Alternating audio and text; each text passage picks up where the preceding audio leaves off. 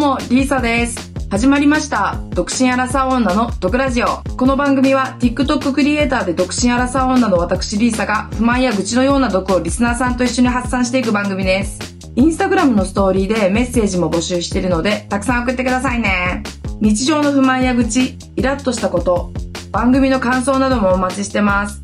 一緒に毒を掛け合いましょう。それでは本編参りましょう。レッツゴー今回は2回目なんですけど、初回、前回か、収録した時は、実はね、あの、めちゃめちゃ噛んでしまって、何回も撮り直してしまったんですよ。なかなか、うまくいかず、うまくいかず、あまり言葉が出ないっていうか、多分緊張してるんですかね、きっとね。知らんけど。20回、30回ぐらい多分最初撮り直したと思いますね。でね、自分のラジオを試しに聞いてみたんですけど、意外と短かったなって思った印象なんですよ。あまり長々と話をしても、カットされちゃうんじゃないかなとか思ったりね、多分話しすぎてしまうから、ちょっとできるだけ余計なことを言わないようにじゃないけど、そしたら、意外と短かったっていう印象でしたね。はい。で、この1週間の話をするんですけど、楽しいこと特になかったなんか友達、男友達がいるんですけど、その男友達がお買い物連れてってくれましたね。あとは、3日前に朝起きて、私、お腹が痛かったんですよ。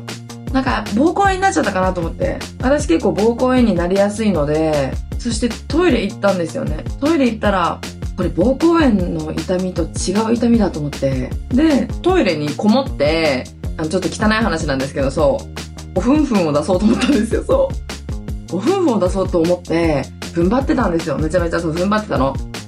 そしたら、クラクラしてきて、多分酸素が行き渡ってないのかなそう、全然酸素が行き渡らなくてなんか、手も痺れるし、震えてくるし、やばいこれ、どうしよう、みたいな。本当にパニックになってしまって、半年前ぐらいかな、同じような現象になってしまって、震えが止まらないのと、手と足が痺れてきて、頭も痛いし、お腹が激痛、も尋常じゃないぐらい激痛で、もう冷や汗ダラダラみたいな。胃腸系が弱いのかな私、わかんないけど。で、ちょっと意識飛びそうになってしまって、で、どうしようと思って、とりあえずスマホをね、ベッドから持ってきて、トイレにこもって、どうしようどうしようと思って。で、その前日に、とある弁護士の TikToker さんの動画がおすすめに流れてきて、その方をちょっとフォローさせていただいてるんですけど、亡くなった後のスマホってどうするのかっていう動画が流れてきたんですよ。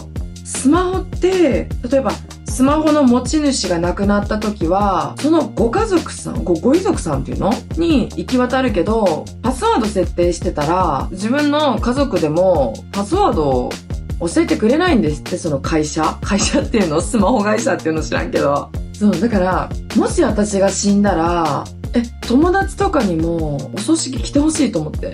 やばい、どうしようと思って。震えながら妹に LINE して、ごめん、これ私のスマホのパスワードだからって。ごめん、マジ死にそうだわって。私死んだら頼むわ、みたいなことを、その妹に送ったんですよ。したら、電話くれても電話も出られないわけですよ。その時が一番やばかったから。姉ちゃん大丈夫？って。ごめん、私救急車呼ぼうか？って。か呼ぶわみたいに。LINE くれてたから、まだ大丈夫？って。一応私、あの、そう、一人暮らしだから、ね、そこで気絶したり倒れたりしたら、やばいかなと思ってね、多分妹は救急車呼んであげるって言ってくれたんですけど、踏ん張りたかったじゃないけど、限界まで我慢しようと思ってて、前回がおふんふんをね、おふんふんを出したら治ったんですよ。治ったから、まだ大丈夫って思ったんですけど、やばかったですね。失神寸前でした。結局はちょっと30分ぐらいしてから調子は良くなってね、ちょっと寝たら治ったんですけど、そう、そんなことがありました。辛いもの食べ過ぎなんですかね、きっと。前も辛いもの食べ過ぎて体調不良を起こしたり、もう随時やっぱ辛いもの食べちゃうんですよ。食べちゃうから、ちょっと気をつけようと思いました。もう毎回シャーシャーピーピーよ。こっちは。あとはそうですね、TikTok で全然バズらないっていうか、私のフィアンセかっこ非公式の料理系クリエイターの森尾ズキッチンさんにね、ちょっと相談させてもらってましたね。ちょっとま、もうちょっと頑張ろうと思いました。彼のおかげで。彼のおかげで？あとちなみに今飲んでます？はい。焼酎ハイボールの沖縄シークワーサー味をね、飲んでます。これ350缶さっきコンビニ行って買ってきたんですよ。そしたら、すごいボーイッシュなお姉さんに話しかけられて、お酒のコーナーで立ってたら、話しかけてくれたんですけど、ベロベロでその子が、お姉さん飲むねみたいな。え？みたいな。私違うラジオ聞いてるんだけど、と思って。めっちゃ話しかけてくるじゃん。多分、多分その人は記憶ない絶対。何飲むの？みたいな。え、何飲もうか迷迷ってるんですよねって言って、え、男梅サワーがいいかもよみたいな。で、お姉さんストロング好き？って言われたから、あんまりストロングは飲まないようにしてるんですよって。次の日酒薄になるから、そしたら、これいいんじゃないあれいいんじゃないって言ってくれて、すごい陽気なお姉さんでしたね。ベロベロでしたね。そんな感じで、早速始めていきましょう。独身アラサー女の毒ラジオ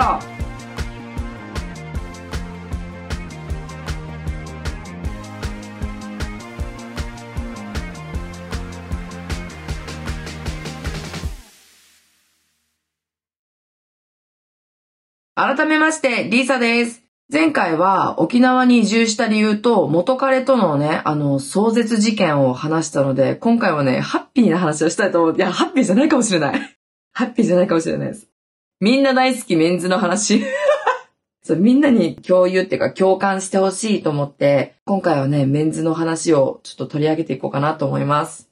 私は、とりあえず、大型のメンズを好きになりがち。選びがち。選びがちなんですよ。今まで付き合った方はほとんど大型で、本当にたまたまなんですよ。無言でも気まずくないというか、例えば一緒にいる空間あるじゃないですか。そその空間も好きみたいな。ちょっと無言になった時に、タイミングよく話しかけてくれるみたいな。そのタイミングもめちゃめちゃバッチリなんですよ、なぜか。言葉では言い表せない良さがあるの。なんでか知らんけど。血液型を聞いて、大型って聞くとテンション上がるんですよ。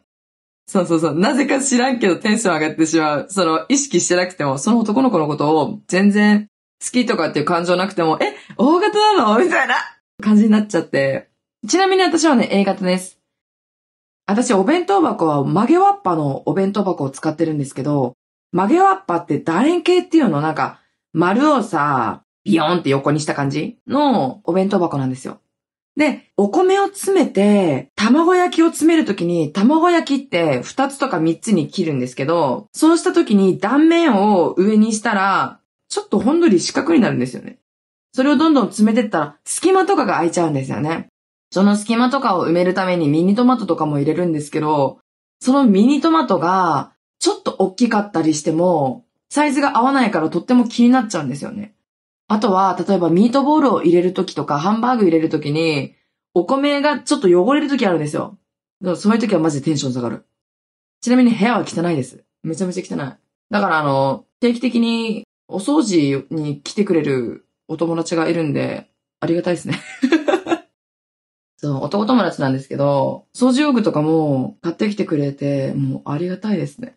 いつも一緒にご飯食べるんですけど、私が料理してる間に、彼はお部屋の掃除をしてくれるんですよ。すごい綺麗好きなんだと思いますね、はい。でも、去年から A 型のメンズとしかほとんど遊んでなくて、聞いたらみんな A 型みたいな。なんでだろうみたいな。知らねえ。知らないけど。ほとんどね、そう A 型の方で、年下の男の子かな遊ぶって言ったら、あ、二人いるな、年上。そういう方が二人いたんですけど、もう一人は既婚者だったんですよ。もう最悪。え、既婚者だったらさ、カミングアウトしてほしくない、マジで。余計なことに巻き込まれたくないですね。はい、ただ遊んでただけだからいいんですけど、あとは、私は、ギャップがある人がすごく好きで、え、ギャップある人ってめっちゃ良くないですか？例えば、隙がない人が隙を見せたり、頼りないと思ってた人が、すごいしっかりしてたり、そういうなんか、ふにゃふにゃしてる人が、運転上手かったり、すごい、あ、ギャップあるなって、もうえってなる。もうえって古くない？あと、同じ事務所の、そのさっきも言った、森尾ズキッチンさんの話なんですけど、彼が笑うとき、めっちゃ可愛くて、普段多分森尾さんは、ポッドキャストのラジオ番組をされてるんですけど、大抵一人で喋ってるから、声のトーンが低いんですよ。だけど、笑うときに、ちょっと声が高くなるんですよ。森尾さんは TikTok のライブ配信をしながら、ポッドキャストを撮られてるみたいなんですけど、私がコメント打ったりしたら、笑ってくれるんですよ。そう、めっちゃ嬉しくて、それが。結構キュンときますね。ギャップというか、めちゃめちゃ可愛いです。森さん可愛いよ。あとそうだな。最近ギャップ萌えしたのは、あまり隙がないとかじゃないけど、可愛い系の男の子で、結構しっかりしてそうな男の子が、頭をぶつけて、頭から血を流したり した場面があって、ちょっとギャップあるなって思いましたね。あ、彼でもこんな一面があるんだ、みたいな。ちょっと親近感湧きましたね、その時。それとか、21歳の男の子の話なんですけど、その21歳の男の子がね、マザコンじゃない、ま、マザコンって言ったら怒られるな。マザコンじゃないけど、家族大好き、お母さんにたまに爪、爪を切ってもらうみたいな。まあこれ怒られるな、この話したら。爪を切ってもらう男の子がね、いるんですよ。一見そういうの聞いたら、私の偏見だけど頼りなさそうみたいな感じに思うけど、やっぱりすごいしっかりしてるところがあったり、すごい尊敬できるところも多々あるんですよ。例えば初対面でね、みんなで話してる時に無言になったら、あの、なんていうの、先陣切って話してくれるみたいな。そういうところはすごく頼りがいがあるなと思って。21歳の男の子ですね、それ。あと、一番最近遊んでる男友達なんですけど、もう、ふにゃふにゃしてるんですよ。くねくねみたいな。くねくねして、めっちゃイケメンなんですよ。なんか頼りないな、みたいな印象の男の子だったんですけど、一緒にどっか行くってなったら、必ず助手席にお水を置いてくれるんですよ。健康第一みたいな男の子なんですよね。すごい筋トレもしてるから。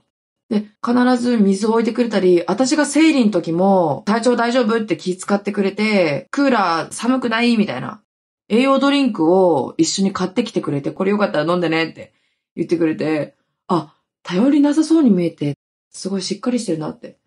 私はね、本当に自分のことを傷つける人よりも、そうやってね、自分に優しくしてくれる人と一緒にいたいなって思った。なんか10代の時とかさ、20代前半の時ってもう悪い男しかいなかったっていうか、悪い男としか付き合ってない。ダメンズウォーカーなのかな知らんけど、ダメンズウォーカーってさ、え？死後？え死後なの？知らんけど。だから、そう、そういう人と一緒にいたいって思いましたね。あとそうですね。私がキュンとした体験なんですけど、一緒にドライブ行くとするじゃない？まあこれ元彼の話なんですけど、ドライブした時に、私がトイストーリーとか隣のトトロがすごい好きだから、わざわざドライブデートの前に DVD を借りて来てくれてたんですよ。で、車の中で流してくれたり、私のことを思って行動してくれるのってすごい嬉しいなって。その時はあんまり思わなかったけど、ラッキー嬉しいみたいな。今思ったら、すごいいい人だったんだなって思いましたね。あと、何食べたいって言って、あれ食べたい、これ食べたいって言ったら、もう全部そのお店に連れてってくれる人。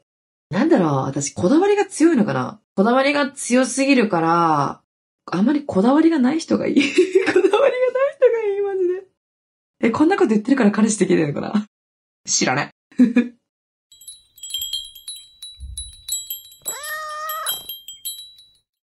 あとそうですね。2年前ぐらいかな。好きだった男の子がその子も A 型。一個上の男の子。その男の子がね、次の日仕事があるにもかかわらず、結構朝まで付き合うよって言って、朝まで一緒に飲んでくれたりしてたんですよ。そういうのを、ちょっと無理してたのかなとか思うけど、そういうすごい優しい方が好きですね。なんか、キュンとするっていうか、うん。あと、私は多分基本的に M だと思ってるんですよ、自分のことを。M なんだけど、俺様系の S、なんか自称 S みたいな、気取ってるやつはマジで無理。マジで苦手。キモくな、私苦手なんだよな。だからさ、俺様系好きっていう子もいるかもしれないけど、例えばドラマとか映画で、だから TikTok のおすすめに流れてくるんですよ。なんかくっそ、俺様系みたいな。ド S なんか履き違えてないと思うんだけど、そういうね、俺様系の人は苦手かな。あ、キュンとした体験もう一個あってね。みんなの前では結構雑に扱うっていうか、おいお前飲めよみたいな。おいお前テキーラ早く飲めよみたいな。っていう年上男性がいたんですよ。で、なんか雑に扱いすぎじゃない？いや、嬉しいんですよ。一緒に飲めて嬉しいから、ありがたいんですよ。テキーラも好きだし、まあ味は嫌いだけど、楽しくなるから飲むのは好きなんですけどね。でも、そういう人って、あの、大抵、二人になると甘えてくるんですよね。それはキュンとしましたね。あと、そうですね。M なんで、基本的にはあの、ベッドではリードしてほしいですね。マジでマグロ無理なんだけど。いや、いいですよ。ま、マグロでも全然、枕は交わすことってね、あの、大事なことだし素敵なことですから、いいとは思うけど、まあ、相手があまりわからない子だったら、私がリードしたい。あ、でも、どうだろうな。相手によるかな。相手がリードしてくれなかったら、私も責めるし、えでもなんか、思ったんですよ。3、4年前ぐらいに、クソイケメンな男の子がいて、その男の子と一緒にホテルに行ったんですよ。ホテル、ホテルに行った時に、本当に M だったんですよ。あ、ちょっと私、どうだろうなと思って。なんかワンナイとかだったらいいけど、普通になんか男友達。これちょっと、私の気持ち的にしんどいなと思って、なんか一回ぐらい、一回二回ぐらい会って、もう連絡取らなくなったんですけど、その一ヶ月後に結婚してましたね。もうやめて、本当に。最近既婚者多いんだけど、本当に嫌なんだけど、本当に。でもその子はまあ既婚者じゃなくて、私がね、遊んだ後に結婚したからいいんですけど、多分被ってたんだろうね。ほんとやめてほしい。あとね、そう、私のね、理想の人はね、お姫様扱いしてくれる人。なんか、尽くしてくれる人がいいと思いました。なんかさ、特別感出されたりしたらすごく嬉しくないですか？私って特別な存在なんだ、みたいな。気がなくても、ちょっと気になっちゃうみたいな。可愛いって言ってくれる人がいいです。絶対世の中には物好きはいるから、可愛いって言ってくれる人もいると思ってるんですよ、私。で、私は昔と比べて結構体重も増えてしまったんで、自分のことを可愛くないって思ってる時に可愛いって言われたら、え、何？みたいな。なんか狙ってる？みたいな。私、え、お金目当て？みたいな。お金ないけど。この人嫌だみたいになっちゃうんですよね。だけど、唯一、可愛いって言われるのが嬉しい時があって最近、美容師さんなんですよ。美容室ね、美容室行った時に、多分同い年ぐらいのメンズの方なんですけど、あれしてください、これしてくださいって言って、これどう思いますかって。あ、似合うと思いますよって。いいと思いますよって言ってくれて、一番最後、髪の毛を切り終わったり、なんか染めたりした後に、可愛いですって言ってくれるんですよ。そう。それがすっごい嬉しくて、隣町まで美容室通ってます。それは、素直に嬉しいと思うんですよ。なぜかって言ったら、美容室帰りの自分って絶対可愛いから。顔じゃなくて髪の毛ね。そう、だから、可愛いって言ってくれる人好きです。あとは、なんかあったら助けてくれる人がいいです。例えば、私が体調悪かったりしたら、差し入れしてくれるとか、さっき言った、あの、最近ずっと遊んでる男友達は、付き人みたいな、下僕みたいな、足みたいな男の子なんですけど、その男の子は、本当体調悪かったり二日酔いの時とかは、スポドリみたいなやつと、ゼリーとか、お粥とかを差し入れしてくれてたりしてるんですよ。それがもう、ありがたいと思いますね。助けに来てくれる人がいいと思いますね。悪い男より優しい男がいいよ。ほんと。若い時は悪い男の人と付き合うのはいいと思うよ。若いから傷の治りも早いしさ。そうだね。優しい人がいいよ、やっぱり。あと、あの、潰れたりしたら迎えに来てくれる人。できれば。もう最近ないけど、お外で寝てて、迎えに来てくれる人がいい。え、マジでだらしないよね。あ、もうテキーラ10杯以上飲んだらもうダメ。1年以上ないけど、そうですね。昔はよくクラブ帰りとか潰れてて、彼氏がよく迎えに来てくれてましたね。めっちゃ優しくない？本当に。めちゃめちゃ優しい彼氏でしたね。年を重ねていくうちに、追う恋より、追われる恋の方が幸せになれるんじゃないかなって思ってます。わかんないけど。私が思うにね。でもさ、あの、好きな人との恋は実らないことが多いけど、追われる恋の方が多分まあ幸せになれるけど、あんまりその人好きにならないんだよな。そういう人って。なんでだべ？なんでかな？前もあったんですよ。お酒の飲みすぎて吐血してしまって、その時に助けてくれた男の子がいたんですけど、好き好き言ってくれてたんですよ。そう、だけど、なんか違うなってなった。今考えたらね、もったいないですよね、本当に。本当にいい男でした。今どうなってるか知らんけど、元気かな？え、みんなはどんな人がタイプですか？いろいろあるよね。私でもね、やっぱり垂れ目の男の子が好きですね。垂れ目の男の子で、年齢は関係ないけど、精神年齢高い方がいいですね。私が結構ね、お子ちゃまなので、まあ、わがまま言っても、受け入れてくれるっていうか、人がいいかな。いや、あとはマジで絶対怒んない人。メンヘラ論外。可愛い時もありますよ。で、多分好きになったら関係ないんだよ。昔好きだった人がメンヘラだったの。結果既婚したよ。もうどういうこと？本当に。既婚者マジで既婚者 CEO しろっつうの。でも、そのメンヘラのね、男の子も結構怒りっぽかったのよ。いきなりブチ切れたり、おお酒飲んだらね。そういう人はマジで無理。私がそうだから。私がそうだから。やっぱり本当に怒らない人。叱るとかではないじゃん。叱るだったらさ、なんか感情とかないじゃん。けど、怒るって感情むき出しじゃない。そういう時あっていいかもしれないけど、私は本当に怒る人は無理だな。あともう暴力を振るわない人。マジでさ、やばい男としか付き合ってなかったですからね、昔はね。あの、20代半ばぐらいからいい男ばっかりでした。本当に。みんなありがとう。みんなありがとうみんなありがとうはい。ということで、このポッドキャストでは、リスナーさんのみんなの毒も浴びたいと思ってるので、メッセージを募集したいと思います。キュンとする男の特徴とかも送ってきてほしいですね。みんなの聞いてみたい、共感したいみたいな。なのでね、よかったら送ってください。インスタのストーリーで募集しようと思ってるので、そのインスタが流れてきたら、たくさん送ってね。日常の不満や愚痴、イラッとしたこと、番組の感想などもお待ちしてます。一緒に毒を掛け合いましょう。そして、この番組が面白かった人は、番組のフォローと高評価、そして SNS での感想もお願いします。ハッシュタグ、毒ラジオをつけてつぶやいてください。漢字で毒、カタカナでラジオです。それではまた次回お会いしましょう。バイバーイ